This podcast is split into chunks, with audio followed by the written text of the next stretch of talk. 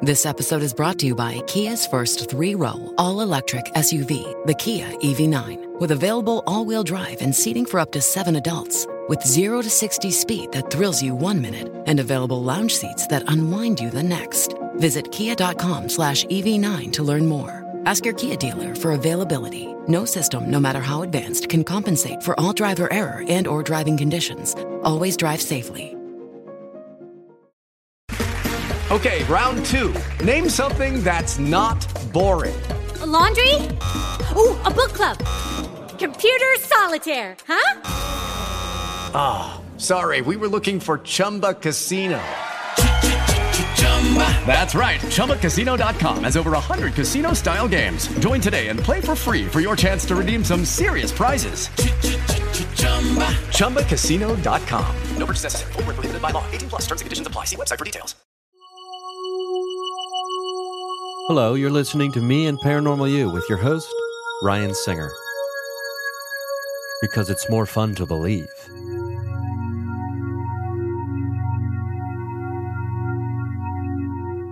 Hey, everybody, welcome to another experience of me and Paranormal You. We're going to get to my interview with my buddy Darcy Staniforth very soon. I just wanted to drop in uh, and mention a couple of things real quick.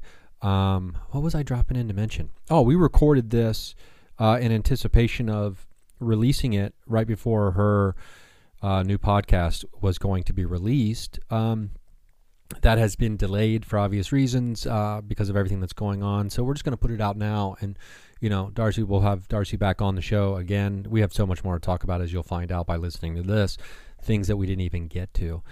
So we're going to, uh, you know, obviously do uh, more interviews uh, together, and uh, those will be coming in the future at some point. So, and uh, I look forward to that very much. Uh, having some people back in the mind cave, I actually have some human contact, which I'm doing okay. I was kind of in an isolation period, um, self imposed isolation period since the very beginning of the year for the most part, um, uh, at least in my personal life. So I've kind of, it wasn't that difficult of a transition for me. I mean, I was just kind of, you know, keeping the status quo for the most part. Um, is, you know, it's, uh, it's an interesting uh, change of pace for sure. Also, want to uh, just say uh, shout out to the truck drivers out there, to the healthcare workers, to the grocery store workers, to the janitorial workers, to the food industry workers, to everybody who's still out there. The law enforcement, they're still working. Uh, hospital workers, the nurses. Um, you know, I'm, I'm very touched by the messages I receive, especially from people in the healthcare industry who um, you know, give me honest assessments of of what's happening in the hospitals and how saddened they are by the people who are buying into conspiracy theories about this all being a hoax and these hospitals are empty, et cetera, et cetera. That is not the case. And, uh, you know, I hope you're doing uh, all you can to stay safe out there and, you know, to keep yourself healthy. And, um, you know, because we don't need to be losing more people. We lost John Prine just a couple days ago. John Prine uh, was in his early 70s, had was still touring, was the, oh gosh, I mean, I don't know. Every like musician, if you're into like alt country and Americana and in that kind of vibe, um, any any musician that you're into would more than likely list John Prine as one of their, you know, all-time influences. Uh, John Prine was and is and will remain a beautiful light in the universe by thankfully, thankfully getting all of those wonderful lyrics and songs out of his brain device and into the ears of all of the uh, all of those of us who were lucky enough to discover him. And if you haven't discovered John Prine yet, um, now's a great time. So we love you, John, and thank you for everything you've done. And ooh, goodness gracious, you know, just a uh, just a tough one out there. Um, you know, every every death is tough for the people that are close to them. Uh, you know, one person's death is not more monumental than another's. It's just a, a matter of perspective and proximity, I suppose. um, is really all it boils down to. So, oh man, Angel Montgomery. Uh, oof, well, I mean, what a good song, you know. Just give me one thing that I can hold on to to believe in this living. Such a hard way to go. Wow.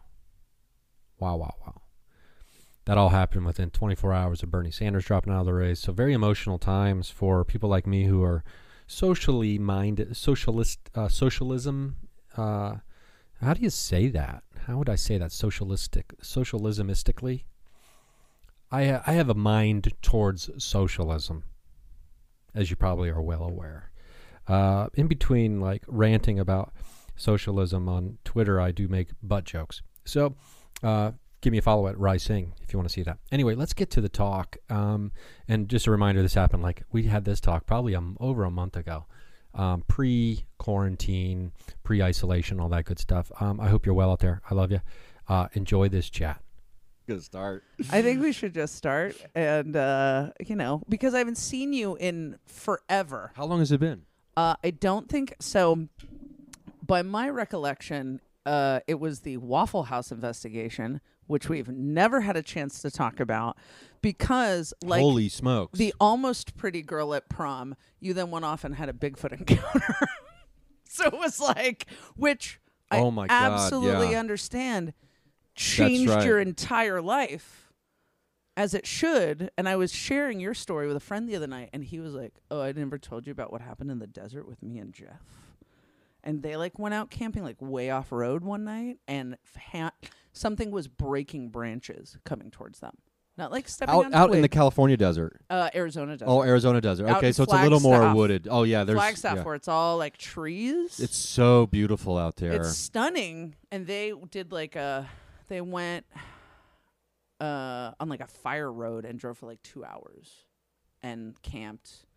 And, you know, Brandon grew up in Ohio and knew, knows the, like things happen in the woods and you hear animals. But he was like, it was breaking branches. yeah, and it's it's difficult to explain to people who haven't spent a lot of time out in rural areas or Right. wooded areas. I mean, I just ran around in the woods as a kid, you know, before everything was like developed in my neighborhood and like they tore down all the woods that we used to play in and built condos and stuff. But you whether you realize it or not, you do you grow a sense of sound awareness Yeah. and you can tell the difference between a deer and a squirrel and or something walking or something breaking you know there's a different there's a different sound and some people are like well it's probably just a thing it's like you're just you just you couldn't it, that's the funny thing to me about like the scientific skeptic Yeah. throws the most unscientific excl- ex- uh, exclamation Explanation. explanation Yes. for what you what you heard when Oh. they're trying to debunk you. It's like, oh no, that was probably just a thing. It's like you have no scientific basis for this, or no logical basis. Well, and I think that like I was having a conversation with John Tenney about this. Like I think we have this visceral reaction to certain sounds. We have visceral visceral reactions to weird silence, like silence when it's not supposed to happen. And then we have like sounds that let us know that we're in danger. You know, and you're like, that's not yeah, you're we're programmed to understand that. Absolutely. So when people are like, "Oh, it's just this," shut up. You weren't in my fear factor. Like, Yeah. leave me alone. How dare you? How dare you, Well, I got? Darcy with me again, and you probably remember Darcy from our Problems in the Paranormal series, which Hi, everybody. which I can um I can give you an update on some information I've received recently. I'm so excited to hear updates. um, that I don't want to talk about, like as we're recording, only because I haven't had a chance to look into them. mm, okay. Um, but uh, and We're speaking of vague that, casting so yeah, we're hard. vague casting. But I will say this: there's um, it's not on the side of like, oh my god, I can't wait to tell you this great news.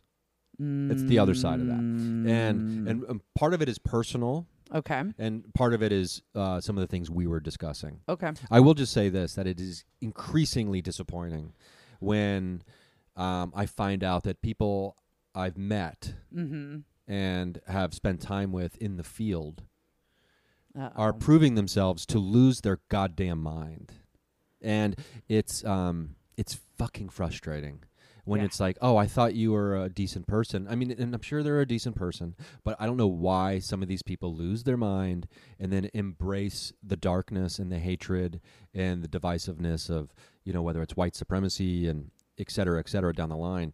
And I mean, you know me, we talked about it a lot in the series that we were doing, but I, you know, I'm not here to, I, I never want to just put somebody on blast. Sure. But at the same time, if I'm going to be associated with people in certain projects, et cetera, et cetera, I am going to make sure people understand that I do not agree with these point of views. Oh, absolutely. And I mean that I think that's been a challenge in the projects I've been working on lately in trying to uh, you know, Which we're going to talk about today a little bit. a little right? bit we're going to talk about that. We have a lot to catch up on. Like I like I feel like you and I have missed you. You look great by the way. The hair is amazing. Oh, thank you, The thank you. The hair is always I got the amazing. hair up in like a what is it called a ponytail? Yeah, you're more ponytail. You're not man bun. Yeah, I'm You're more of a not- ponytail. The beard is strong right now. Beard is yeah. uh ladies, fellas, whatever. I mean, The body rash is practically gone. That's good. um, I look good. I'm so much less itchy right now. yeah, yeah. You look great too. Thank you. It is good to see you. Um, because I I do really want to, you know, get people hyped for the thing that you've got coming out. Yeah, things like Once life- you know, I mean, do you even have a date? Do you know? we don't have a date yet, so uh, I guess we should give them a little bit of detail. yeah. so they're give me not some, just tell like me what the hell is going on here. So, uh, I got through somebody I I've known for years. Uh, hit me up and said, "Hey, we're uh the C- she works for the CW, and we're looking to put together." She had seen me posting and talking about the series we did with Problems in the Paranormal, and uh, she knows my performance background because we had done uh, improv together. Uh, and I know a lot of you out there are cringing because you have a lot of feelings about improv. I love improv. For the record, I want to go like definitively on the record and say that Ryan Singer, stand-up comedian, who his ego identifies as first, loves improv comedy. Right, because good improv is like nothing you've ever seen. It's unbelievable. There's a group called Ass Cat with like five S's that has AssCat a lot. Of, it's it's unfucking believable how good they are. And uh, I mean, not to mention so many other brilliant performers in the city of Los Angeles, Chicago, everywhere else. You know, improv comedy got me back into stand up when I was like before I really started stand up. So I mean, I don't want to say I owe everything to improv, but I owe everything to, To improv. But I think too, like I mean, it, it's like my friend John says about magic, right? Like if you see one bad magician, suddenly you're like, all magic is terrible. All ma- magicians are horrible. And I think the same goes with improv people. We'll see one bad improv group. I've seen terrible improv, but I did improv for thir- I did improv for 13 years out of like different groups. Uh, did some like classes at UCB, things like that. I love improv, and improv hel- has helped me in like the rest of life because when pe- you know when I watch people like present and something doesn't go right and they like lose their mind, I'm like, oh, yeah, that I wouldn't have lost my mind on that. So I owe a lot to improv too, and I now kind of owe this new podcast in a way to improv. Uh, so it's a podcast called Mysteries Decoded. It's kind of a companion piece to their uh, television show Mysteries Decoded that launched on the CW last summer. Uh, but I get to take my comedy performing interview podcast brain and then academic brain and combine them together and talk to like people about the paranormal and the cult and the strange and the weird. And uh, so far, we've had some really awesome guests on. We've d- we're we're in the can for three episodes right now. I'm trying to finish up the fourth episode, and it looks like we're probably going to get a couple more out of this first season. So I hope there's going to be more than one season. Um, we don't have a release date yet. We don't ha- we don't know where it's going to be available. I hope everywhere, but I don't I don't have those details yet. But uh, I've gotten a chance to sit and talk with some awesome people that you and I both know, and I think listeners of the Mindcast will absolutely recognize. So, our friend Renee came and sat down with me. Um, the Newkirks, Ryan Sprague, John Tenney, uh, author Colin Dickey, uh, Brian Minnick, who is a local Montauk investigator. Like, so we're just doing all kind. Travis Clark came in uh, to tell me some real weird UFO stories. I love I love me some Trav Clark. Who doesn't love Travis? like Travis is so much fun. So it's been a really neat experience and uh, an experience that I'm still like, is is a camera crew gonna jump out at any moment and say, "Just kidding, this has all been a very elaborate hoax." Um, because as you know, with the industry, there's so many times like, "Oh, we're gonna take a meeting, like we're gonna have a phone call," and then nothing happens. Purgatory, Purgatory. is like Ugh. one meeting after another. You know, it's just like it's the the hopeful future Yes. in your imagination. Yeah. And then it's waiting for the decision. And Uh-huh. then well, but we got another meeting. Oh, they passed, but we got another meeting. but uh, yeah, and so and for me, I always on the side of hope. I'm like, oh, and then it's like temper that. I still allow myself to get extremely excited regardless of all the against all advice I've ever been given. Yeah. um, and you know i do you know i mean maybe my disappointment will sometimes be a little bit deeper than if i like was just a curmudgeon about the whole time like oh they're probably not gonna it's like but that goes against like my idea of what manifestation is Yeah. And I think that's the thing. Like, I do let myself hope, and there's been a lot of, like, there's been a lot of just weird. I can't, like, I don't want to vague cast again, but there was like, I'll, there's stories I have to tell you about just like the weirdness of the days around even those meetings where I'm like, what is happening right now? Um, but it's been really incredible. And it's, you know, we've had like a full on studio and uh, I have an incredible team I'm working with that are just super talented people that I'm just blown away by every day. And so uh, this is going to be a little bit more kind of fun, zippy uh, uh, podcast as far as like fun sound bites and bringing in some things that um, make it a little bit more on the end of like pop culture. Are you telling me you're actually going to have someone producing this podcast Yeah, is that what you mean I have an I have an audio producer. People are like oh yeah so uh, uh, yeah i mean i do all the production on here the last handful of years so it's like that's why there's like no there's no foley happening there's no or whatever you know i'm just like oh it sounds good let's put it That's up That's good. Put it up. Yeah, uh, I have an incredible uh, audio producer named Joshua Sterling Manley, and Josh is fantastic. And he and I are just kindred nerd spirits. Like, uh, he also uh, hosts. He's one of the hosts and produces an incredible podcast called Nerd On. And the idea of like having a nerd on for something, and uh, I like that podcast a lot because of the fact that they're their whole idea about nerddom is all nerds are welcome. Like they're not trying to be elitist. They're not trying to be like And I mean, Oh. do they think? Uh, I mean, I don't want to make a presupposition, sure if that's even the Oh. right word, but everybody's a nerd about something. Exactly. And I think that's their point. Like you can't pretend like you don't get real nerdy about things. I think that same way too. And so they're very like all of these like everybody's welcome because that's the issue I have about being nerdy about the nerd community is this like elitism that started. I'm like this is the very thing that we were mad about because people thought what like didn't like oh you're not cool, you're not this, you're not that and then like nerds get in control and then the nerds are becoming the elitists again. I'm like, don't It's like the Stanford prison experiment all over again. I don't I don't love it. I don't love the Stanford prison experiment of nerddom. Like it's not it's not rad. And uh, you know, I I had someone just give me like the the hairy eyeball the other day because I was telling them like, yeah, I, I play D and D, and they're like, what? What? I'm like, yeah, it's a lot of fun. Maybe it speaks to just the the the concept of power in general and authority. Maybe it speaks to how human beings there's no greater evidence that none of us have or should be put in positions of authority over one another than the every example of anyone being put in authority over another person. I mean outside of keeping your newborn child alive Right. Yeah. and teaching them what to eat and what not to eat or what animal to not try to pet. Well, and I think too, like I I just you know, I'm at this space in my life and I think this is part of the where like you and I connected too is just like I like a thing. I like a thing. This is neat. Cool. Again, it's more fun to believe. So uh for me, I'm just at a place in my life where I'm like you can you can like what you like and I can like what I like and it doesn't have to be the same thing. And you also don't have to shit on the thing that I like.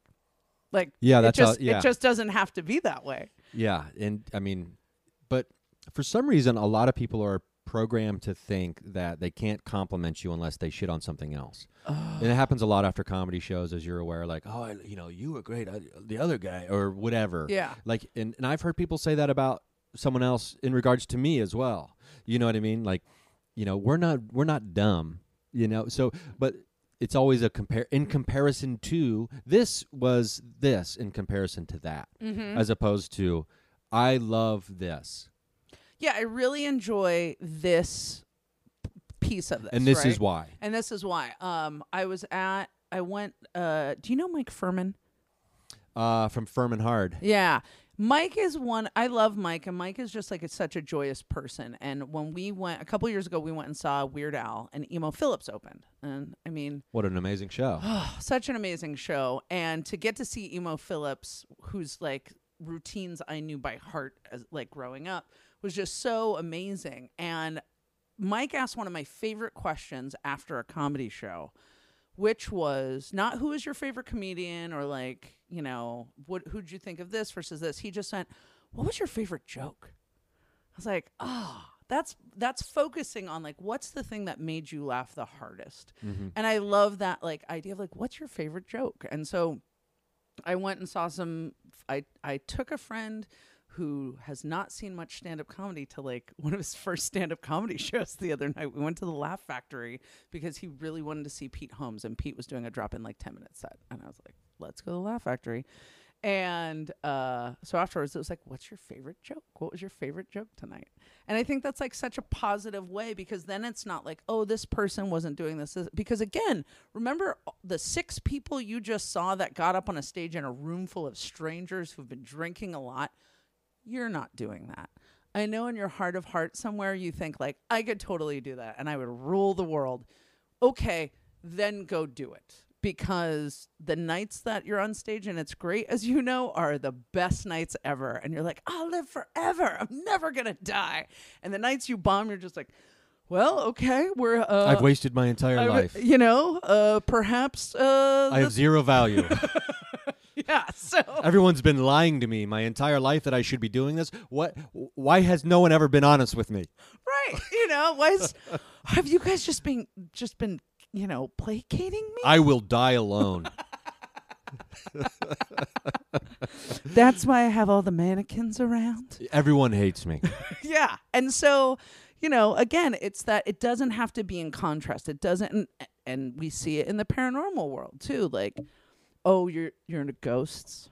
Mm, that's not this over here. Oh, okay. Why why does it have to be like, oh, if you're not into UFOs and ghosts, well, I just want to I want to be into the things that I like and I'm I'm okay with that. Like I and so it's one of the things I try to do with people especially as I see like their their weirdness come out and go like, "Oh, nice Bigfoot sticker." Like, cool, you know, or what are you, what are you into with those things? And working with students, I try and do the same thing because you know these little pieces of identity that they're showing you, and you're like, oh, tell me about like tell me about that, because we have to be okay to just like what we like. I'm sitting here wearing a Blade Runner shirt, y'all. Rachel from Blade Runner on my shirt because I love Blade Runner, and yeah, I don't, you know, let me let me love the things I love. Stop stop being jerks.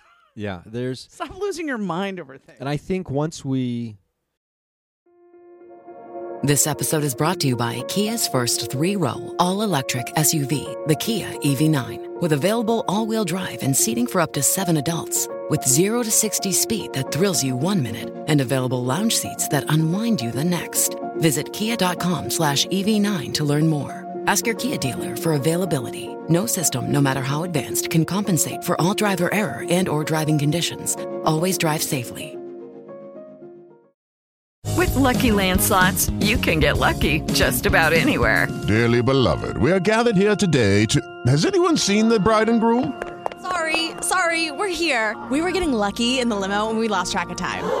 No, Lucky Land Casino, with cash prizes that add up quicker than a guest registry. In that case, I pronounce you lucky. Play for free at LuckyLandSlots.com. Daily bonuses are waiting. No purchase necessary. Void were prohibited by law. 18 plus. Terms and conditions apply. See website for details.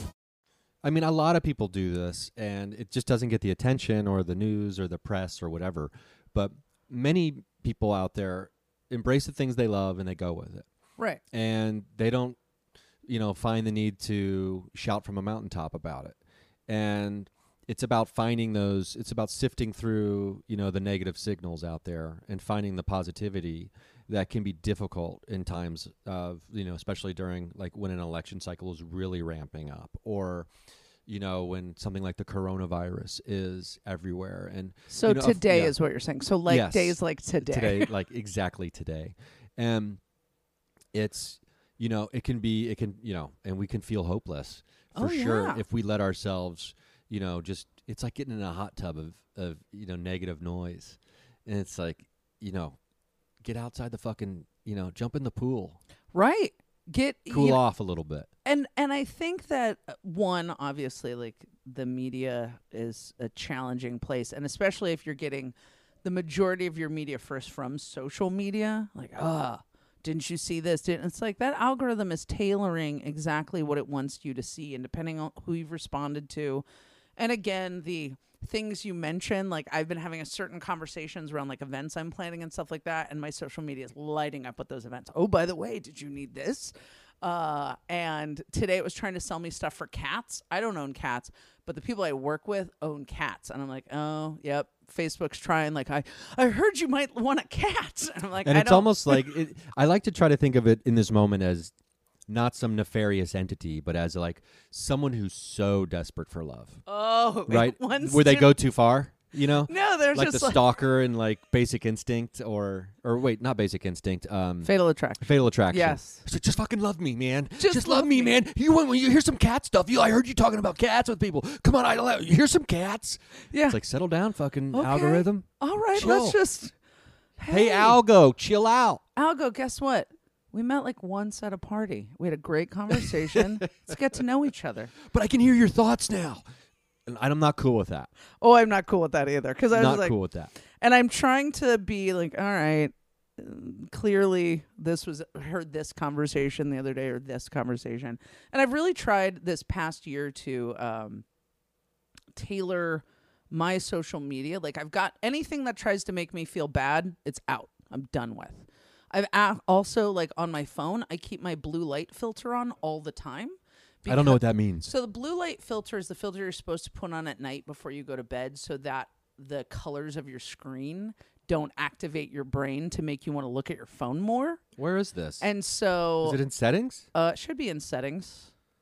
Okay, I can do this afterward. And so like I just keep that on all the time and I found that I pick up my phone a lot less, which is handy. And one of my very good friends, he's so good about not being like on his phone and being very present. And so I'm trying to learn a lot more, you know, lessons about like let's be present, let's be in the now, let's not have this around. Um because it does get you all like wound up. Uh, oh, World War Three is happening, and then the coronavirus, and it's like I've been washing my hands. I've always washed my hands. I'm really concerned about those of you who clearly this is new news to you, and I'm not saying that like like we've obviously got to be aware. I get that, but at the same time, I can't like I still have to live my life. I can't suddenly become the incredible homebody and just like, oh, I can't go out because Everything's too scary. I could absolutely let myself get there though because I know I know how my brain works. So it's like focus more on the positivity, focus more on the, you know, upbeat things. And another thing that I've been really what I really appreciate is I like to see my friends like in their passion too. So like things they're really passionate about, if they're like, "Uh, hey, I'm going to do this thing," and if they'll let me come along with them, like teach me about what you like because then it might be a, even if it it turns out not to be my thing, okay, fine. I've learned more about you as my friend. Like I know these things about you and why you like this. And if on the best case scenario is like, "Oh, I totally want to try that." Why, well, you definitely seem to me as someone who, um, since I've known you, you're you tr- you're, you're a trier. Like I Oh, mean, yeah. you'll try things out, Absolutely. and you know, the older I get, the less, I guess, eager I sometimes can find myself to like try new things. Okay. Um, even though I love new experiences and all that, but you know, I think the older I get, sometimes it's a result of I mean, when we talk, have we had the superhero conversation or the superpower conversation? Like, if you could have three superpowers, what would they be? I don't think you and I have. Well, I know for sure what two of mine would Okay. be. Okay. Um, one would be I would never need sleep, and the Mm. other one is I'd never need sustenance. So I would never be tired or cranky. Because ever you get again. hangry. Yeah, because I get hangry and I get sleepy, angry, tired. You Yeah. know, kind of like eh, eh, I just need a nap, motherfucker. you know, it's like I would never be cranky or tired again because ninety five percent of the time, if the the reason I won't want to go do something yeah. is because I'm fucking tired, sure. uh, or or just like malnourished or something maybe and don't even realize it or dehydrated. So I would never have to eat or sleep ever again. But I could eat and sleep if I wanted to enjoy like a new flavor, but I wouldn't need to. Does that make sense? Yeah, absolutely. And I think that, but I think this ties in because I know that over the past year or so, you've been on this like journey with your empathic, you know, e- empathic sensibilities. Empathic power sounds, I like it. Let's- but let's like stick with that. empathic powers. Um, and I think that's one of the things as empaths we forget sometimes about how exhausting being in work with people can be, right? As a stand up, you have to be around people. And then you're not just around them, you're there to entertain them. And but part of that can be if you're on the road, I have to go to an airport and there's all these people and there's all their energy and there's all like all these things. Um and it it drains you. It really drains you. And I think sometimes for me, like when I get so peopled out, and I'm very extrovert, I love people, I want to be around people, but even more in that space of knowing I need to be alone to actually recharge, go connect with nature, whether that's like hiking or exercise or whatever that is, to just have that time for me to really check in with myself. But I can get really lost in, oh, I'm just, I'm really tired. No, I'm just tired of like that part of the activity. Like, I don't want to be around a massive amount of people right now. Or this person's in my space that I'm not comfortable with. And instead of going like, oh, it's the whole situation, it's like, no, it's just I need to remove myself from this person being in my space. And I think that can be really challenging too. And I absolutely, I know with tired, I hit a wall and I'm done. And it's just like, just, just end it. Like, I'm, hello, I'm tired. I'm going to go home and go to sleep now. Or, hey, I'm hungry. Like, I need to eat. And I think we've gotten so much in like the politeness factor that at times when you're really tired or you want to sleep and people, oh, like, oh, I'm not hungry. It's like, well, I don't want to inconvenience you. It's like, no, I need to eat right now. Or I need to go home and sleep. Or you're going to party pooper. No, trust me, you want me to go home and sleep. Yeah. because if this continues, uh, we may not be friends afterwards. Like, Yeah. you know, you just have to like reach that point and say, like, this is what I need for me. Uh, but I think those would be two really good superpowers. Yeah, I don't know what the third one. Maybe like world peace or something. But like, or if I, had love that wishes, world maybe peace world is peace a superpower. Yeah, Just I- like like I could just create world peace. That would that'd be pretty cool. They, I I wonder though if like part of being an empath is, which I believe everyone has inside of them, Mhm. is understanding both sides of the coin when it comes to our experience with people. Because I was thinking about this the other day, and I can't remember the exact words, but I just remember being like, "Oh wow, I've never thought of that." Is when like we know people that are quote unquote monsters, right? People who are just like, "Oh my god, can you believe how like crazy that person is and the way they like talk to people and things like that?" M- what I was thinking about in regards to that was they're just like you know, it's they're like the superhero that went to the dark side right. right? Like they feel so damn much, and like they're so deeply empathetic, but they just happened for whatever reason to go to the other side of the spectrum with it all, and maybe that's why they're so over the top in the way they like they can't handle it. You know what I mean? Yeah, like they hold, they feel so much, but instead of like where you or I are hold on to the compassion and the peace and the, the, the empathy, they hold on to the negativity and the fear like they Yeah. hold on to the wrong things in that That's what. Yeah, that's much. what. Yeah, that's what they're really processing of all the emotions in the world that they're feeling from everyone. Because I was having this conversation with a friend, and we were talking about, and I was like, "You're a really deep empath." And he's like, "I don't know, you know, compa- you know, what, what I'm supposed to be compassionate to everybody." And I was like, "No, no, no, no, no. It, you know, being like a really like sweetheart angel of a person has nothing to do with being an empath. oh no It has nothing to do with it. Um, that's just one way you can go with it mm-hmm. but it doesn't it's not a necessary ingredient of being a deep empath is like having a deep love for everyone like that you practice yeah um, so i do feel like in this age that we're in um, i started reading this book last night called the prophet's way by Okay. thom hartmann and i t-h-o-m i i can't figure out if i read it already oh I, I believe I've read this book like 15 years ago. And I won't I don't the problem is I don't think I'll I'll know until I'm halfway through. Yeah but maybe maybe it's uh the universe telling Maybe I you to read it's it time again. to read it again I And- don't, you know But there's what was I why did I even bring this up?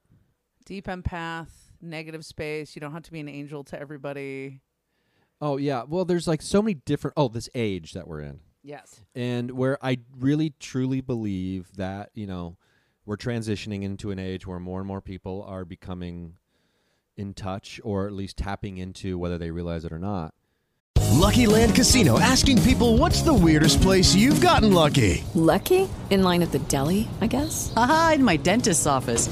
More than once, actually. Do I have to say? Yes, you do. In the car before my kids' PTA meeting. Really? Yes. Excuse me, what's the weirdest place you've gotten lucky? I never win and tell. Well, there you have it. You can get lucky anywhere playing at LuckyLandSlots.com. Play for free right now. Are you feeling lucky? No purchase necessary. Void where prohibited by law. 18 plus. Terms and conditions apply. See website for details. They're spiritual, they're you know whether it's psycho spiritual or even on a physical level, their abilities, and with that comes kind of like a chaotic. It's a chaotic waterfall. mm-hmm uh, like the dam has burst, and I think that could explain the extremes of what we're seeing in the way people interact with each other.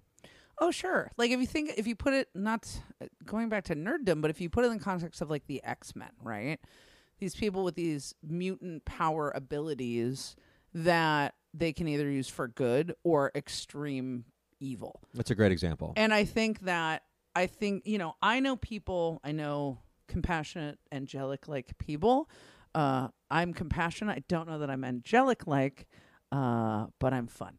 And then, um, you know, I know people in You're the like one horn, one wing. yeah, right. Like a li- you know, there's nothing wrong with Yeah, that yeah. because I can definitely I can get real dark, but I try not to use my powers for dark. But I can very easily be like, it's all ending. in I'm gonna burn it down now.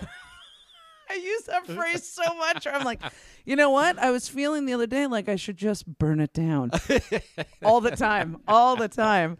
Um, and I know people in the middle where they feel a lot and they don't really know what to do with it. Like I have a friend who, when she's really in her space of feeling too much, she just gets migraines. Just and just. Eh, I'm not gonna go this direction with. I'm not. I just know that this is how it is, and it's kind of just in the middle. And then, like you were saying, I think there are these people on the other side that feel just as much, but have just held on to the other things. And I think that depends on to you know the circle of influence that you're in, and what you're letting in, and what you're letting, uh, you know, help influence like your thoughts and your minds. And it's like if you manifest joy and awesomeness, then I think joy and awesomeness are going to meet you. And if you're manifesting fear and uh, anger, I think fear and anger are going to meet you. And so it, eh, you know, and I think sometimes people don't know any better because, you know, we know plenty of people that came from like small towns and got out of those small towns and then they like had bigger you know they had a different lens on things. Oh i gained perspective on things and now i know why that maybe don't be racist. Don't be homophobic you know all these things. And uh but then you have other people that are still in those spheres and that's their safety because it's really hard to change. If we could, ch- if change was easy, it was just like, oh yeah, I went to one therapy session, we got it all out. Uh, I also went to the gym once. Look at this, you know, me. Look at it over here. Lo- new me, different me. new me, brand new, brand new. I had a five minute breakthrough. Now my life is all different. right? And I think that's that it's that quick fixness, right? I think we're also in this space too, and I don't know what this is, and maybe this is about the spiritual awakening. I feel like every other person has become a life coach recently, and I don't understand that because some of those people I'm like, yeah, I, I value what you say, and other people I'm like, I've seen how you live your life. I don't I don't know that you should be Do as I say, people. not as I do. Yeah, you know. like very. I'm like, there's Netflix documentaries about this. Why this becomes problematic. Yeah. Uh, and so I just I I think that it's you know it's so complex about like where where do we go? How do we use our powers for good and evil? Because when you can get into you know an intense connection with someone immediately right and that's part of the joys of being an empath is like oh here's this Im- Im- immediate connection uh you can easily use those for n- nefarious things whether it's like oh yeah i can tell you know he or she oh yeah i know th- I, i'm picking up on these pieces and i'm gonna play those and then we had a hugging naked time like whatever that you know like that can absolutely happen Yeah. right and so and it can be like a drug for people. Oh, and Oh, you know, I'm not going to act like it hasn't been for me and at, at certain points in my life, but it is interesting because to go with that mutant the X-Men analogy to kind of like you know, encapsulate it all. I I feel like it's Magneto or what is it, Doctor X? Yeah. And like back when they're like young and they're like best friends and then there's the split, right? Mhm. And then so Doctor X goes to the light and Magneto goes to the quote unquote dark. But then you have someone come along later who's like Wolverine who like encapsulates both right simultaneously. And, And I, I- think that's part of the reason, the charm of Wolverine. Like why people are like, I really like Wolverine because it is both. Yeah, and I think you know, in a perfect world, obviously everybody's Doctor X, but like in in a reality world, I think that most of us we can hope to strive to be Wolverine. Yes, absolutely. Yeah. You want to be Wolverine and not Because you stand up for what's right, right. and but you don't want to have to decapitate a bunch of people. But you will. But you will. But you absolutely will. No, I you know, and I think that that's that's important because I, I think that's where I say like yes, I'm compassionate and angelic, but I get real mama bear. Like if you are if you are my people and uh especially if somebody's coming at you or trying to harm you or come, like it's mm, it's not going to be good. It's on like Donkey Kong. as It's on say. like Donkey Kong, and it's not necessarily like physical fighting, but at the same time, like I, uh, it may not sound like you guys might all be like, mm, not as articulate as she claims, but I, ca- I can cut people down very quickly. Like I can, I can make that stop. But I think also too, that's also a matter of realizing like I realize my t- I'm I'm a confident person. I know I can come across very assertively. So I've always tried to watch and be aware so people aren't like, "Are you mad at me?" I'm not mad at you. I just I sound uh confident or assertive right now. Uh but I used to tell like in teams I've worked with, I'd tell them all the time, "Look, I'm not a yeller. There's no need to yell. If I'm upset, you will know." like that tone will come across like you will know. And so, but I think at the same space, again, we love these binaries. We love you're either an angel or you're the devil. Well, I can absolutely be full of love and compassionate and also be ready to kick ass at a moment's notice because you're hurting someone I love. Uh, but again, that's within reason because we're also seeing in this uh, current cycle of madness people just being like, "Ah, how dare you and you're just like i don't know i don't why are you fighting for that like I, i'm not quite Yeah. that's that's the hill you die on mm, okay It's interesting. It's very interesting Yeah, I think um, something that's interesting to expound on, on that is the it's the context of of what we need in our lives to understand what we're even mad about. Right. And a lot of us don't search for the context anymore. Like, you know, I mean, Twitter is not a real world. Uh, it's an imaginary world on the internet, right? Wait, and what- but like so many people will like, oh, I'm sorry, I'm so sorry. I'm gonna need to take, I'm gonna need to take a break Yeah, and yeah, process sorry. this for a few. Yeah, no, it is absolutely not. But like, so when it comes to, I mean, deep down, we all want to feel connected. We all want to feel heard, and we all want to feel safe. Mhm. And we want what's best for the people we care about. Mhm. And sometimes we express that as, "You're a fucking idiot. Please let me help you." Yeah. And I think that's probably the subtext underneath so much of this stuff that is on Twitter that makes people go from zero to red. And it's they're reading something as an insult and or writing something Mhm. that is supposed to be let me fucking help you you dummy. You don't mm. realize how this hurts you. And then the person receiving is like, You calling me a dummy? Yeah. Let me tell you why you're dumb, dumb. And then they're like, Well, you, you call me dumb, dumb? I'm going to call you dumb, dumb, dumb. So it, it just keeps going and going. But when it comes to the world of the paranormal, so much of this stuff is unexplainable by statistical analysis Right. that the framework of our intelligence, of our being able to understand and I don't want to say dominate, but process the world around us. Sure. And just the idea that we think we have an understanding of the reality of our own experience, if I think about it too hard, melts me. Right? So I just finished Carl Jung's Synchronicity Mm. and it's I don't I probably used my dictionary app on my phone at least once per sentence it felt like reading that book. Just trying to under, just trying to like really lock in like some a word that I probably should have known maybe like numinous Mhm. or determinism or things like this and I'm still not like oh, I wouldn't I you know I would if you put a gun to my head I couldn't tell you what determinate you know but it's understanding that we went so far to the side of statistical analysis and like natural law Mhm. and causal Mhm. the causal the causality of it all it took me about halfway through the book to stop saying casual Oh, when yeah. I was reading that in my mind. Just- like a casual? No, a causal dummy. So like synchronicity is a causal, right? There's no Mm-hmm. st- there's no really statistical analysis for us to be able to prove it. So when we want to have a firm grasp on what we experience and what we see in the world around us, Mhm.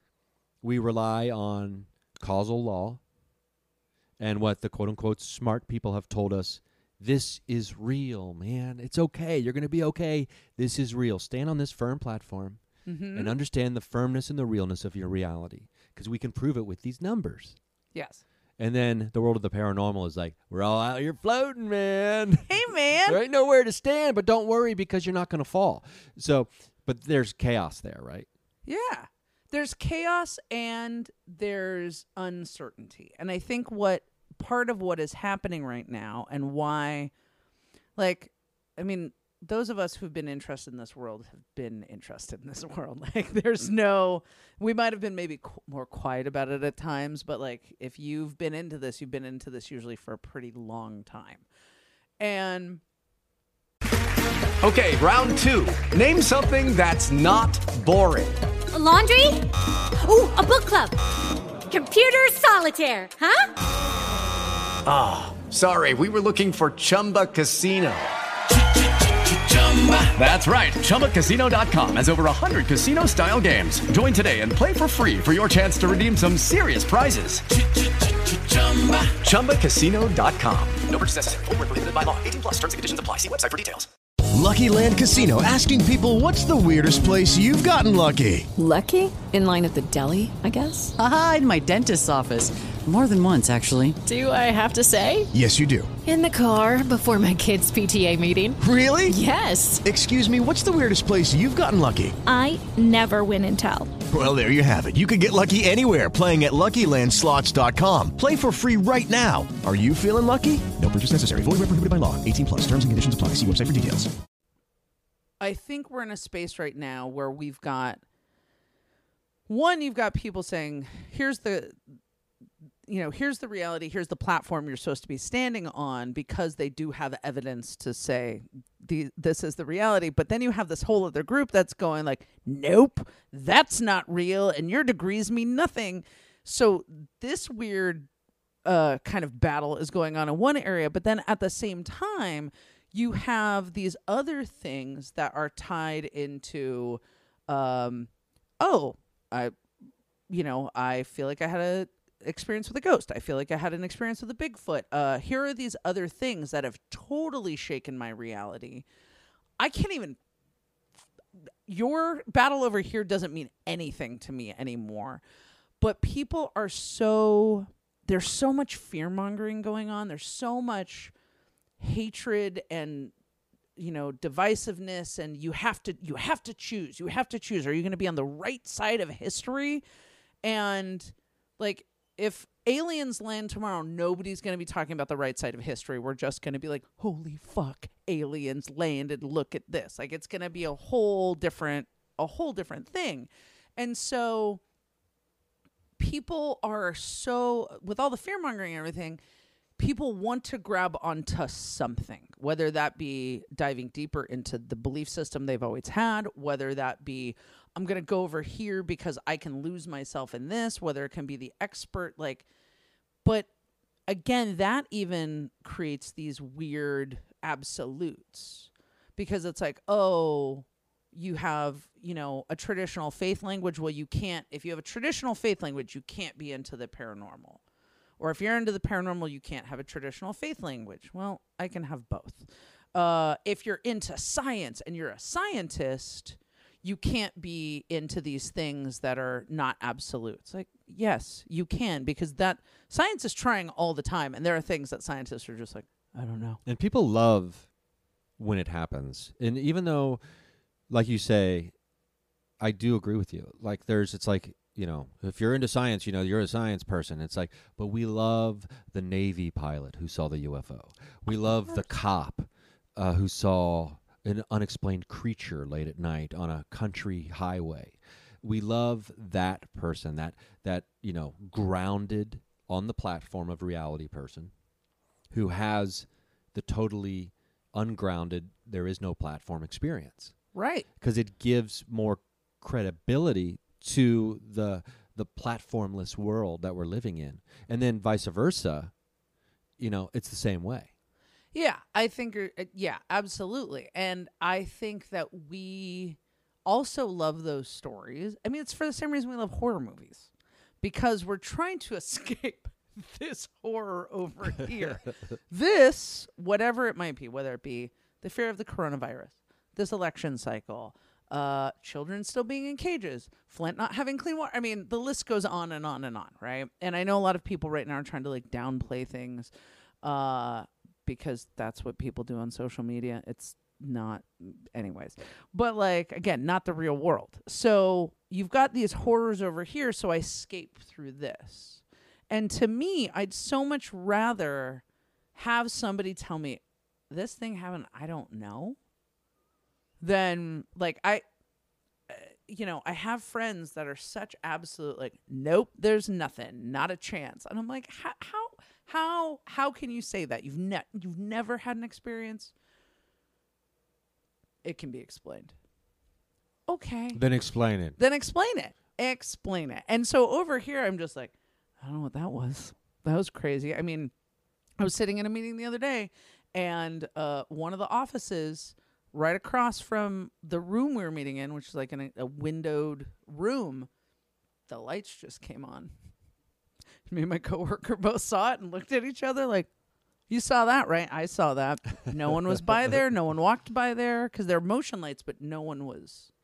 Nothing was by there. that makes me want to just put motion lights everywhere in this right? apartment. Just surprise. and just sit in the middle of the room without on. moving Come on, right? somebody walk in Yeah, There's- seeing seeing I have these electronic uh, candles in my house right now because I have regular candles and then I have electronic candles that are a little remote. They're battery operated, and uh, I won't use them for many days, and then one will just be on.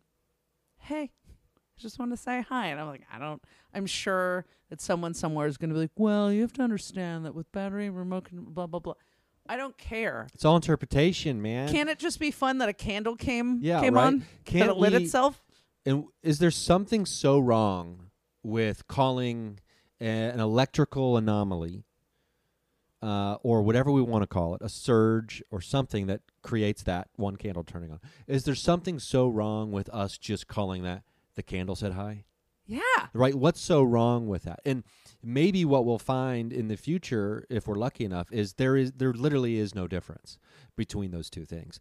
And the thing I liked about Jung in reading this book, Carl Jung, was he seemed to be he has obviously has a foot in both worlds, Mhm. and he's invested deeply in both sides of the world. One foot on the platform, one foot off, as maybe we can say to continue the analogy here. And he, but there's a there's like an excitement and engagement in both sides, like not at the cost of the other. Sure. And I feel like, you know, your your personality is the same way.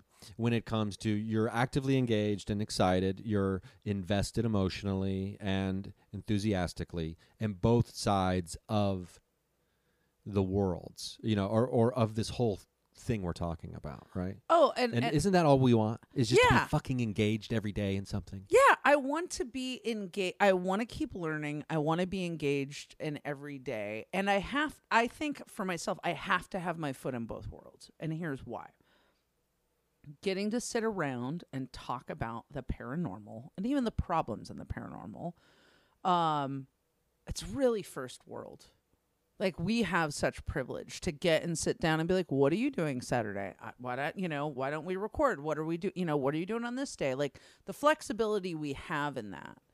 That I'm not having to, you know, work four jobs to make my living. That I'm not uh, in a war torn country. All these things, right?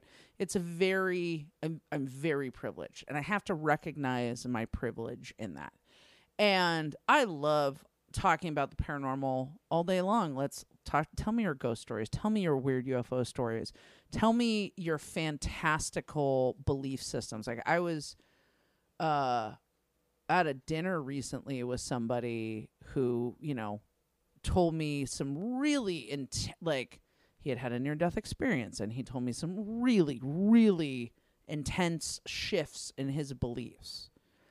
I didn't have to say oh i'm all on board with that. I didn't have to go all in but i could sit here and be like honored that someone would share their story with me. And so that aspect I really love, but I also have to come over here, especially in my academic world, when somebody's like, oh, we've got to talk about this, or working with the protected populations I do, and, you know, a student comes to me and has uh, like a crisis going on. Because if I only live over here with the foot off the platform, I then don't I'm not helpful to people over here because then I can't pull myself back in. But I can be actively engaged in both worlds and move back and forth. I'm still, you know, I'm still learning about these different things. Like and looking at like I've been a lot of my research lately besides paranormal in the academic world has been about like culture and subculture and what are culture like countercultures and subcultures uh, looking to do. I'm fascinated right now with Burning Man culture fascinated by it. And I know a lot of people are, you know, like, you gotta go to the burn. You gotta go to the burn. I'm fascinated to go to the burn. Not to necessarily be in an orgy tent. I'm sure that's great though. I'm sure the orgy tent at Burning Man is amazing. Lots of sand granules. So many sand granules. I have been told that Playa Dust gets into everything. everything. But I, you know, I looked at the 10 uh 10 guiding principles of Burning Man and I think they're beautiful. You know, things like radical inclusivity, leave no trace, um radical self-expression. What? Like you can just express yourself fully however you want. You want to wear pink fur boots and goggles and no top, go for it. How often do we ever get to be fully like radically self-expressing. Like I even think of the amount of work it takes into looking casual. like like I look casual. Do I look like I don't care? Do I look like I don't care, right? You know, and so but again, I think that's like that's fascinating and I'm also looking a lot at I was at a I went to a boat and fishing show the other day. That's an interesting. Um, and it- probably an interesting event. It was very interesting, and uh, the friends that I was with are very, very into fishing, super into fishing. I used to be when I was a teenager. I would go to a store like Walmart or something. Um, I mean, so when I was, uh, we're in the same group. It's like you know, WalMarts weren't everywhere at the Right. at the time, but they were in the Midwest. But I would just spend, I'd literally spend an hour in the fishing aisles, looking at all the different lures and things like that, and just loved it all. Yeah, it was. It was. Tackle boxes. Oh my god, I love a tackle box. I love any kind of organizational box. Like, so I ha- like sincerely, if someone's like, "Would you like?" th-" I would, and then I'll put things in it, like or you know, organizing things, the shininess. Like I was looking at um, uh, sw- swim bait, which is like the silicone, like fake fish that you put on to. oh like, yeah, those are fish yeah. with. Oh yeah. And so, um, and it's all glitter. And I was like, oh, men do like glitter. It's just in this form, apparently. But again, it was this fascinating world to look at because there was definitely, like, I was joking. I was like, not a lot of vegans at the fishing uh, trade show. there weren't. Because then later down, you got like into like the people that did like boar hunting and safaris and all of these other things you could also book. Basically, if you want to kill anything, this, This is is the place to is go. a place to go. But I'm also looking at um I'm paying attention to like the marketing because so many of these companies it's like red, white and blue, American flag, America like patriotism, like fishing and patriotism. And then there was actually a booth selling Trump 2020 hats. And people were buying them. And not just like a baseball hat, a full on red, white, and blue cowboy hat. And so I again fa- like just fascinated by this, like watching this kind of culture thing. And so it's like and one of my friends was very gracious because any questions I had about like I've been deep sea fishing. It was a great experience. I had a great time. I love being on the water of like in any kind of boat. But I've been deep sea fishing. It's been years though. And so I don't know about these things and I'm not going to come in and pretend. It was also very interesting uh, look at gender dynamics about different vendors who would talk to them but not talk to me or assume like you're just here you're not you're probably not fishing so again my brain like fires off on all of those like different realms. Meanwhile i ended up talking to a guy who works for one of these companies and he lives in ensenada. And he's like yeah i've lived in mexico my whole life and i work for this company. And so i'm sitting here thinking about like the patriot like the patriotism and like america and build the wall and that attitude. And yet here's this guy who's like i love what i do and i take these people out. So the very guy that these you know build the wallers have to call upon to take them on these boats. Like there's these weird dichotomies. And again it was just fascinating to walk around and to get to see people like listening to my friend explain how passionate he was about fishing is cool because now i know more about you. That's awesome. So tell me about your passionate stuff. Tell me about those things. because there's something that underlies. There's the framework there that Yeah. underlies, you know, the whole the spec- uh, the specificity of the Mhm. interest, and it's something maybe about like you know options and lures. It's like you know someone you know, or whatever the reason is. It's all it's the way I think of like astrological charts now. Yes. um, like the underlying framework and of you know the personal choices I've made in my life, and like why do I why do I lean towards wanting to do these things as opposed to these other things, and there there is something becoming I don't know. I mean, you're. I don't. I'm not an expert in any way on this, but it just made me think of it when you were talking about it. The the awakening of citizens of this country in understanding the the anti-hero that we've actually been Mhm. uh, throughout history, when we've all believed we were the heroes. Now there becomes something. Correct me if I'm using the wrong word here, but it's almost counterculture to really love America and be like America is like the best. It's almost counterculture to think that, right? Well, yeah. Are we 'cause, headed in that direction? uh, mm, it's challenging because uh, national. I mean, nationalism has existed the whole time, and where nationalism gets murky and challenging, because you can. I mean, my dad was an immigrant. He loved America. He loved what this country had done for him, but I think that when you get into there's being a you know patriotic and loving your country, and I think that that that when you get into nationalism, which gets also into the idea of our space first at the exclusion of others. And that's where you start seeing like these dangerous immigrant rhetorics and these dangerous um, uh, dangerous uh, ideas about the us versus them kind of idea. Us as Americans. Well, what does that what's that really mean? Because I, you know, I'm a I'm a daughter of an immigrant. I'm a first generation college student. Uh, I'm a woman. Like I can name all of these pieces of my identity, and and that is in my Americanism, right? Because the idea of the country in itself, like being an American, is an imagined community that we belong to. So this is um, Benedict Anderson's idea of imagined communities. This idea of there you belong to this community that there are so many other people that are also in the community that you'll never meet right so you can take that from the idea of uh, americans you can think about that in terms of sports fans right so we were talking about baseball earlier like you will be in your cincinnati red like i'm a i'm a reds fan you're not going to meet all the other fans but you have that identity so if you see that sticker you see a hat or something you're like yeah, we're on the same team. We because we're rooting for the same. I team. did that at the Right. YMCA the other day. You know, right? I actually saw a guy wearing Cincinnati Reds athletic shorts in the hallway of the Y, and I don't typically talk to people when I'm at the gym. Uh, I mean, I don't think I'm unfriendly, but I'm there to try to get my work in. Sure. And I go, I look at his shorts, and I look at him, I go, "Hey, Reds fan," and he goes, "What's that?" I was like, "Reds fan," and he goes, "Oh no." Um, uh, one of the guys we play basketball with here every Monday, Wednesday, and Friday in the Burbank Y. One of them is a scout for the Cincinnati Reds, and I like I lost my mind.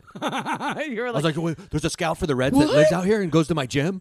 Oh my god, yeah, but he's had a uh, you know he hurt his knee, so he's been out for like a, the last month and a half or whatever. I'm not sure when he's coming back, and I'm just like, I have to meet the Reds fan, right? or the, the scout. The scout. I have to meet the scout for the Cincinnati Reds. Holy, sh- it's like Steve Martin walked into my gym. oh, And like I'm just losing my mind over a scout for the Cincinnati, and I'm like, I'm like I fucking look like such a weird fanboy right now.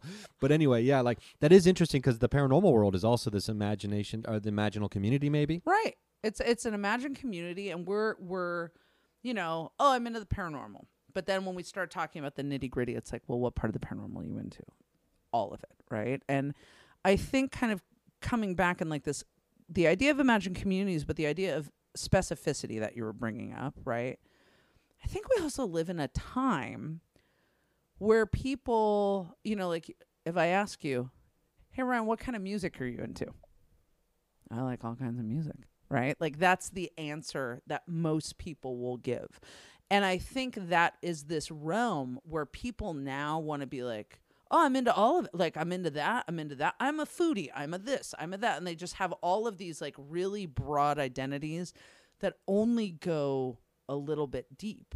So then when you get into these imagined communities that are also real communities, I mean, talking about like UPARs and going on investigations, like, there's people I'll go on investigations with. There's people I'm not going on investigations with. You know, like these kinds of these groups that you form around that, and uh, like that's when that specificity comes in. And I think the specificity is like a nice respite from everyone just being like, I'm into everything. Well, like, how are you into this? Because I have my ideas. Like when someone, I remember having a conversation with someone once that was like, oh, I'm a foodie. And so I was like, oh, tell me about like, what is that experience for you? And they were just like, oh, I just like going to restaurants. And I'm like, mm, does that make I know, but that's how they've identified with that, right? And I don't necessarily want to judge that, but I had my own idea about what that is. So I think it's very interesting to connect with people that do have very specific passions that they go really deep on because and especially in this town, there's not a lot of people that uh, want to get really deep on one thing. They just want to be they want to be kind of the chameleon that they can go, oh, well, I can fit in with this group and I can fit in this group. And I can totally do that. I've done that where I'm like, yeah, let me check that out with you. Again, it's about going back to that, what you said about like, oh, you're a trier. Yeah, I'll check that out. But I'm not going to claim like, Oh yeah, that's to- that's been my thing since forever. I knew that band back in the day, and I think it's part of that hipster attitude too, like elitism, but like into everything. Like I know about everything, so then I can decide not to be part of anything. And I think this is too where like I love having conversations about the paranormal with people that either know a lot about a lot of things. John Tenney, oh my god, I'm like He's like a walking encyclopedia. He's i i his amount of knowledge is stunning, but he's so accessible with it. Like Tenney is not this overly heady. Like he's not he's not a dick about things. Like you're you're just like oh yeah I want to come along Say that. the secret words, and I'll give you my information. Yeah, right. Yeah, you're, yeah. I will I will only impart my wisdom on you if you can decode this riddle. Like he's he's not that way. And so you you go like, yeah, I want to come along with this. Like I enjoy this. I want to I want to engage with you more. I want to know your thoughts on these things because I don't know those things or I've never thought about it in that way. But then you've got also too the people that go really deep in this world and they they don't want to hear any outside stuff. Nope. I've made my decisions. This is the way that this happens. And that's again where that kind of dangerous, you know, to your point about like the counterculture of America and like loving America. I think in a weird way it has become a counterculture. It's a counterculture if we consider the dominant culture is uh, inclusive, accepting people because those people I think that we're kind of referring to as the counterculture, we also lump a lot of other things on with them. Because I'm seeing people at this convent at this trade show with Trump 2020 hats, and my brain's like, "You're racist, you're homophobic, you're misogynist, you're like." My brain just goes down that list. And for my culture, being a a the the the group that I have around me, who I want inclusive, open, loving people who are here to like help and not here to hurt, then yes, you are counter to my culture. So in that way, I think it can Okay. can be that. Um, I I I absolutely get what you're saying with that, and I I think that it is, but they're where those folks come from. They're probably not con- counterculture. They're probably the dominant culture. for sure. And, I think yeah. I think when you think you're the dominant culture, you you know, goth kids didn't wear cowboy hats, being like Bauhaus 2020. You know what I'm saying? Like they knew. I think goth. You know, thinking about goth kids or or any kind of counterculture that you might have been or subculture you might have been a part of as a kid, like you knew you were going against the mainstream. I think that for those folks in a lot of their areas, they are the mainstream. And that's where it gets scary. Yeah, and it shifts. So it seems like that the perspective of what's the mainstream and what's the counterculture, it shifts. It, there are extreme shifts depending on where you are inside of the country itself. The same country, because the United States is so large. Oh, sure. Um, that is that is pretty cool to think about, though. Like how, I mean, Robert Anton Wilson's book Prometheus Rising made me really think about the thinker thinks and the prover proves that, that we have in our brains. And when it comes to okay, I see somebody wearing a Trump 2020 hat, I'm not going to sit here and act like the same uh, labels don't pop into my brain, Right. Because they do. And is that fair? Um, if I think that these people are these things, I will then go prove it uh, to myself. And on the other hand, and I don't want to sound like an old man, and um, I'm really struggling with this. There are many people in the Midwest who I know, and you know this perception out there that you know Hollywood pedophiles, you know Satan worshippers, like darkness, all this kind Mhm. of creepy shit, right? And you know, because all the you know the employees at Disney who get busted for child pornography rings and all this kind of stuff that's just awful. Sure. And then, and I'm like, it's not. That's not. These are just individuals who happen to have these jobs. Blah blah blah blah blah blah blah blah mm-hmm. blah blah.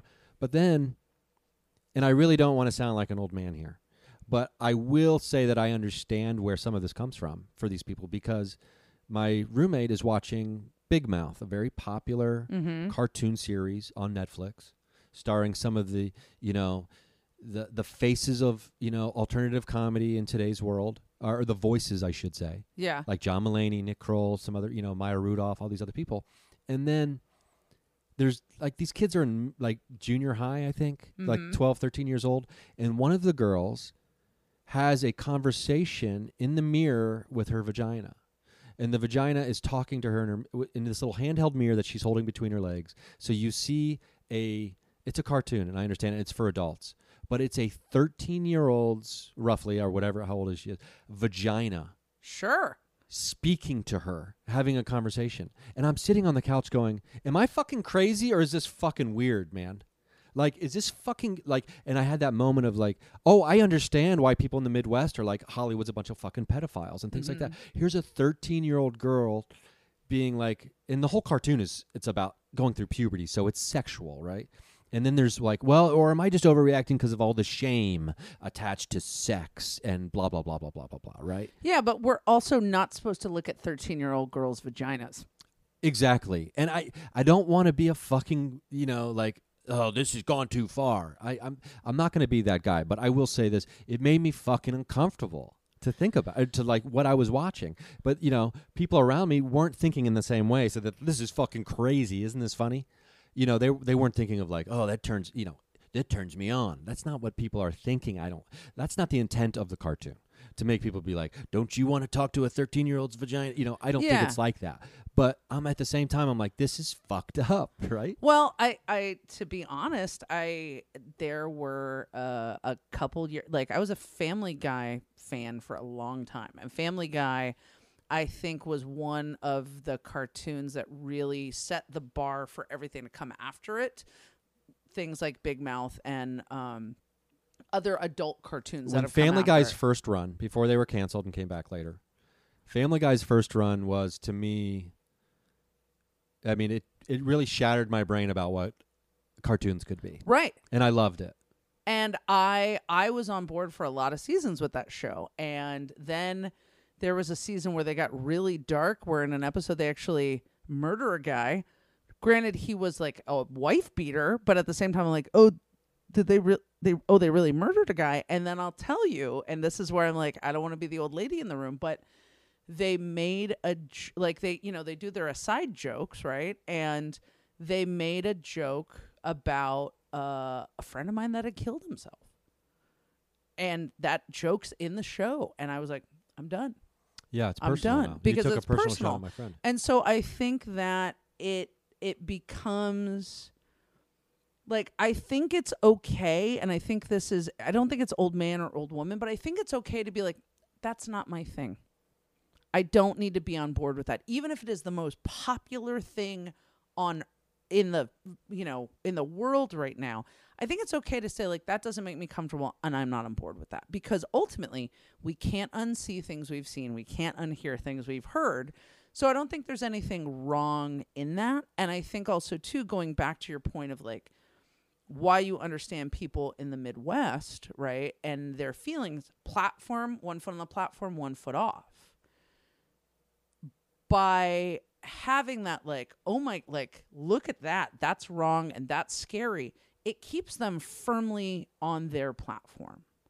And when this, and this also goes back to the level of privilege you have. So if you are working, and trying to make ends meet and it's really difficult and you're in a town i mean let's talk about the industrial history of ohio and pennsylvania that for many people i mean trent reznor comes out of ohio nine inch nails is a band formed out of uh, living in an area where you were told that the factories would always be there you'd have a good job you'd get married and you'd raise a family and then industry left and it devastated people. You cue the song, the brilliant song by uh, Austin Lucas called "Dead Factories" about my hometown, Dayton, Ohio. There you go.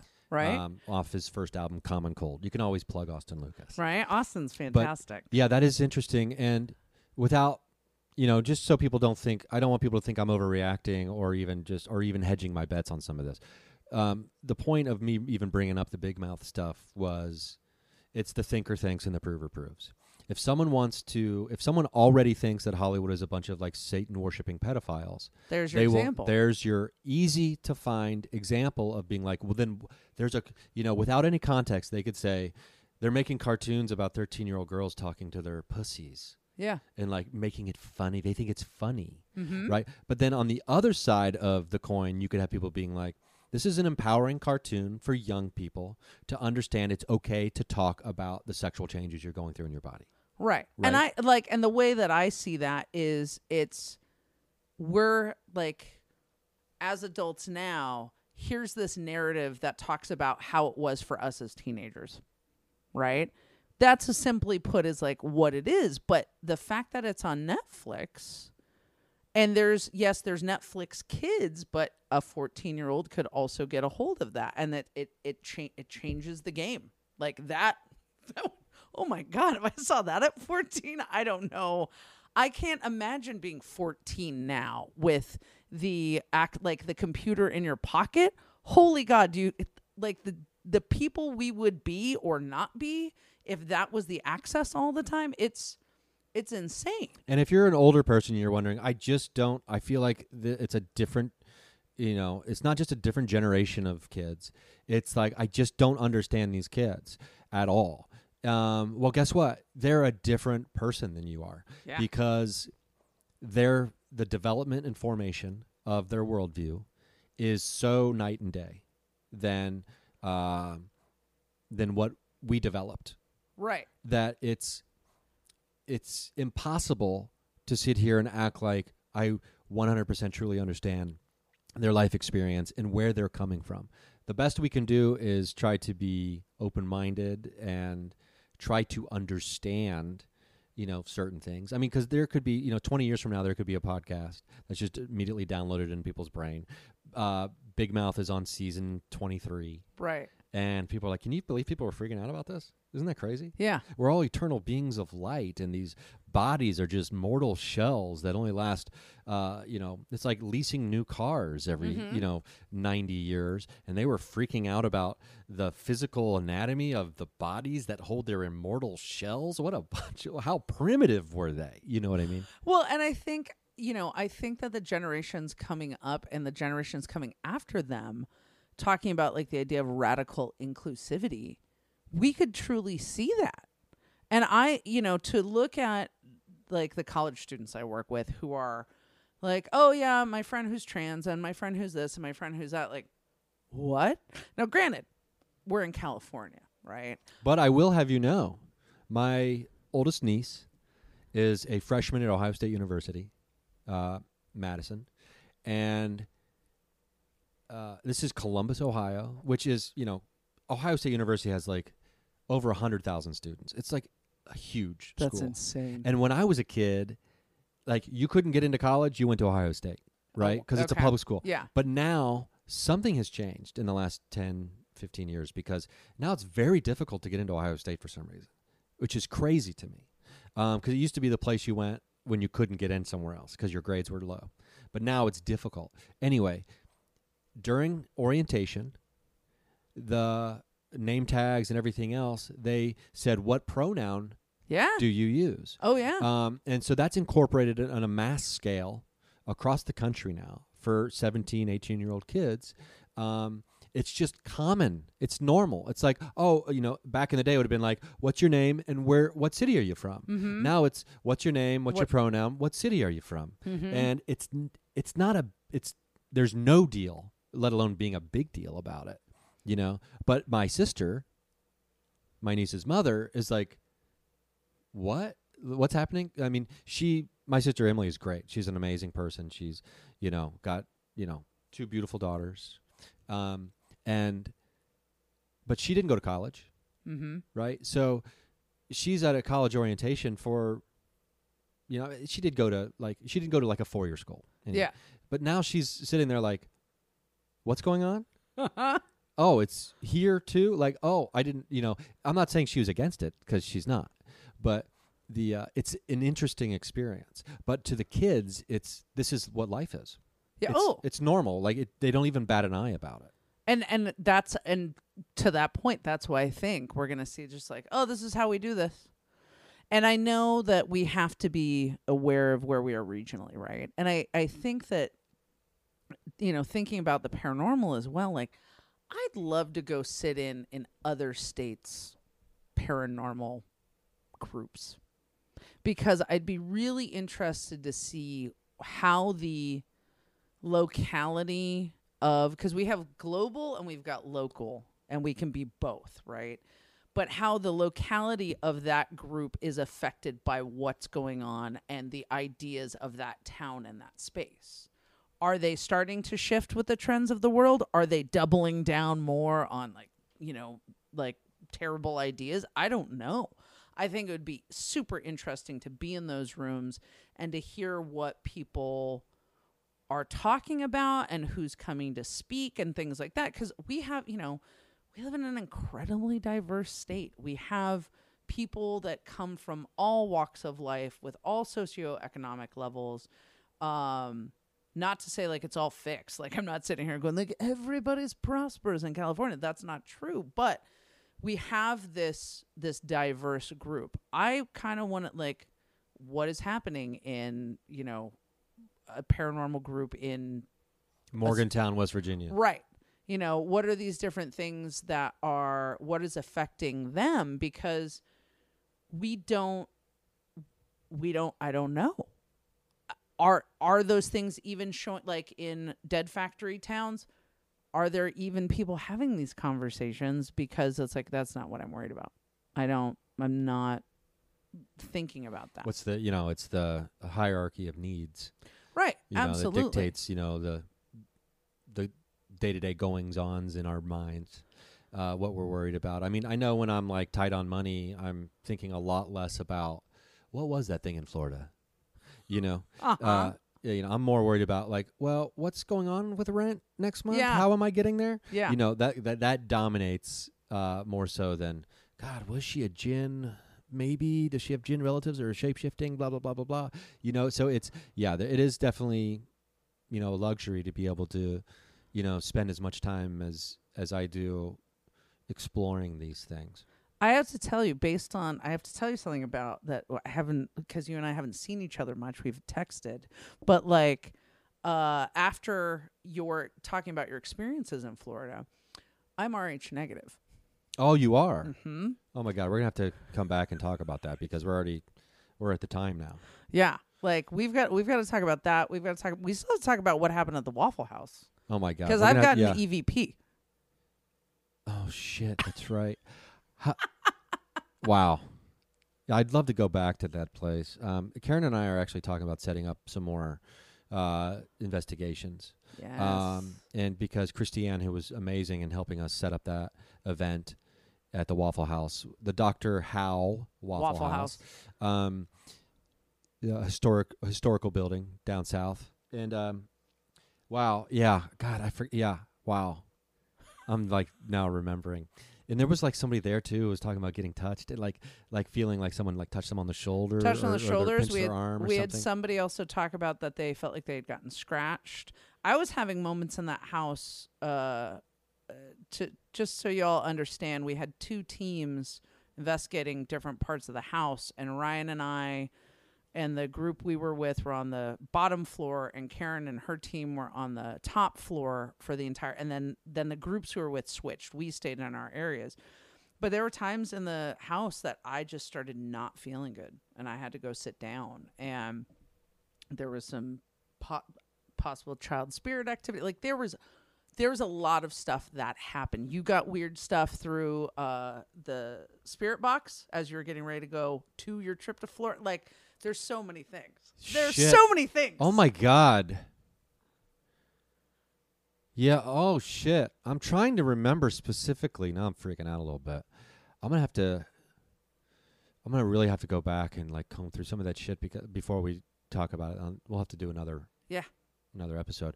The oh shit.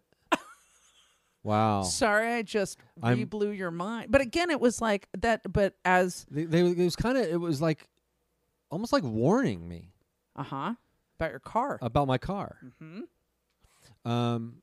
Oh god. But remember, like I, you know, I know you're like, oh my gosh, I'm remembering all these things, but you l- like literally went from that to a tour to what happened in Florida. Oh yeah, that was like all in the span of two weeks. Yeah, so it to me, I'm not surprised at all that that got like pushed to the side, and then you know I would be a crappy friend if I was like, I understand you're going through a lot right now, but can't we talk about this? No, Yeah. I'm not going to do that. And just so um, we'll put a bow on this, and I'll uh, I'll just give people like a, a very like a summarized update on if people are curious about the documentary uh, that was being filmed that I was a part of in Florida. Um, I'm going to say that you know I'm not in charge of the documentary. I was just a participant in it, but I will say that from the conversations I've had with Ed Brown, the filmmaker, it doesn't sound like enough footage at the time at this current time, uh, and has been accumulated, and not to mention you know sit down interviews with everybody who was there, blah blah blah. Like there is no timetable for that documentary coming out, is what I'm trying to tell people. So. Um, I will, obviously will keep them posted, but it is my belief at this current time that the likelihood of that documentary seeing the light of day is less than 5%. And I think that's being optimistic. Okay. Um, that is not to say that I I think I do still have some of the files because I just would hand them all over uh, to Ed since he was making the documentary. You know, I wasn't keeping like video or audio and stuff like that for my own personal use. But I do have some of it somewhere, so maybe I'll start releasing that on the Patreon page or something. But um, yeah, so unfortunately, it doesn't look good for that documentary at this current time. But and then there's other reasons that I think that it might not. I mean, who knows? Okay. Um, people are moving. You know, there's more footage that needs to be shot. There's all kinds of stuff. It's a work in progress, to say the least. Um, but we don't have a date for your Mysteries Decoded podcast quite yet. Not quite Maybe. I'll hold on to this in the can for just a couple weeks Yeah. to see if we get any movement on that. But in the meantime, so you'll probably hear me at the very beginning of this jumping in and saying, "Update, update." Heard from Darcy. This will become a blah blah blah. blah." Yeah, I will. I will absolutely keep you posted. We're we're in post production. Like we've we've interviewed everyone for three. We're working on a fourth, and uh, you know, so as soon as I as soon as I know more, I'll tell you more for sure. Yeah, and they can obviously find out updates if they're following you on social media. Yeah. Oh, I, I'll definitely be talking about it for sure. So plug people where they can, uh, or plug. So- plug people where they can find you. plug people where they can find you. Um, uh, you can find me on Instagram at Darcy Staniforth, uh, D A R C Y S T A N I F O R T H, and it's the same handle on Twitter. So follow me on those places, and uh, yes, there'll be photos and all kinds of fun things. yeah, I'm looking forward to the series. Um, you know, because all the people that you you've interviewed, I you know, I love these people.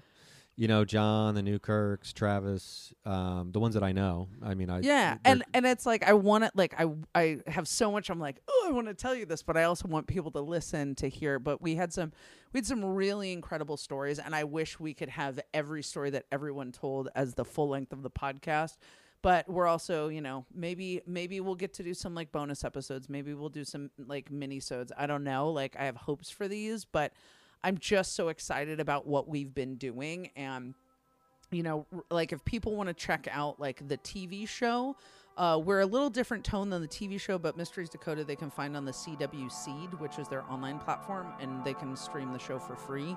And uh, some of these, uh, some of the guests are already on there, but then we're also doing some side stuff. And that's a great thing. Is I'm getting to bring in the people that I want to sit down and talk to. So that's been great. That's awesome. That's rad. Well, you're the perfect person to do it. Thanks. The um, ugh, yeah, that's gonna be cool. That's gonna be so cool. The uh, uh, John Tenney. I mean, when I was in Detroit, we just hung out in a diner, just talking about the woo shit. I want to hang out in a diner with John Tenney so badly. It's- Like, I can't. and- and that's why I said when I saw that And picture. everybody in the diner knew him. when I saw the picture of you two, I was like, two of my favorite people together. Yeah, I mean, and so we like walk in, like we walk in like the back door of the diner because it's like John's here, you know, this is his spot.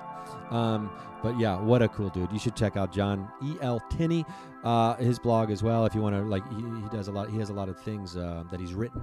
Yeah. Uh, if you're interested in really thoughtful historical analysis of, you know, the esoteric, the mystical, et cetera, et cetera.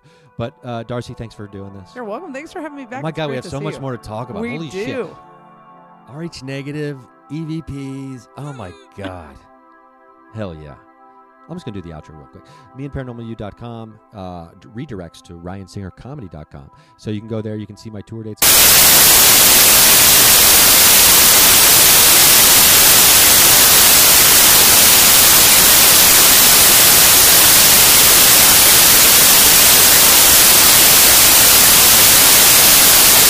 that is even about uh, very soon.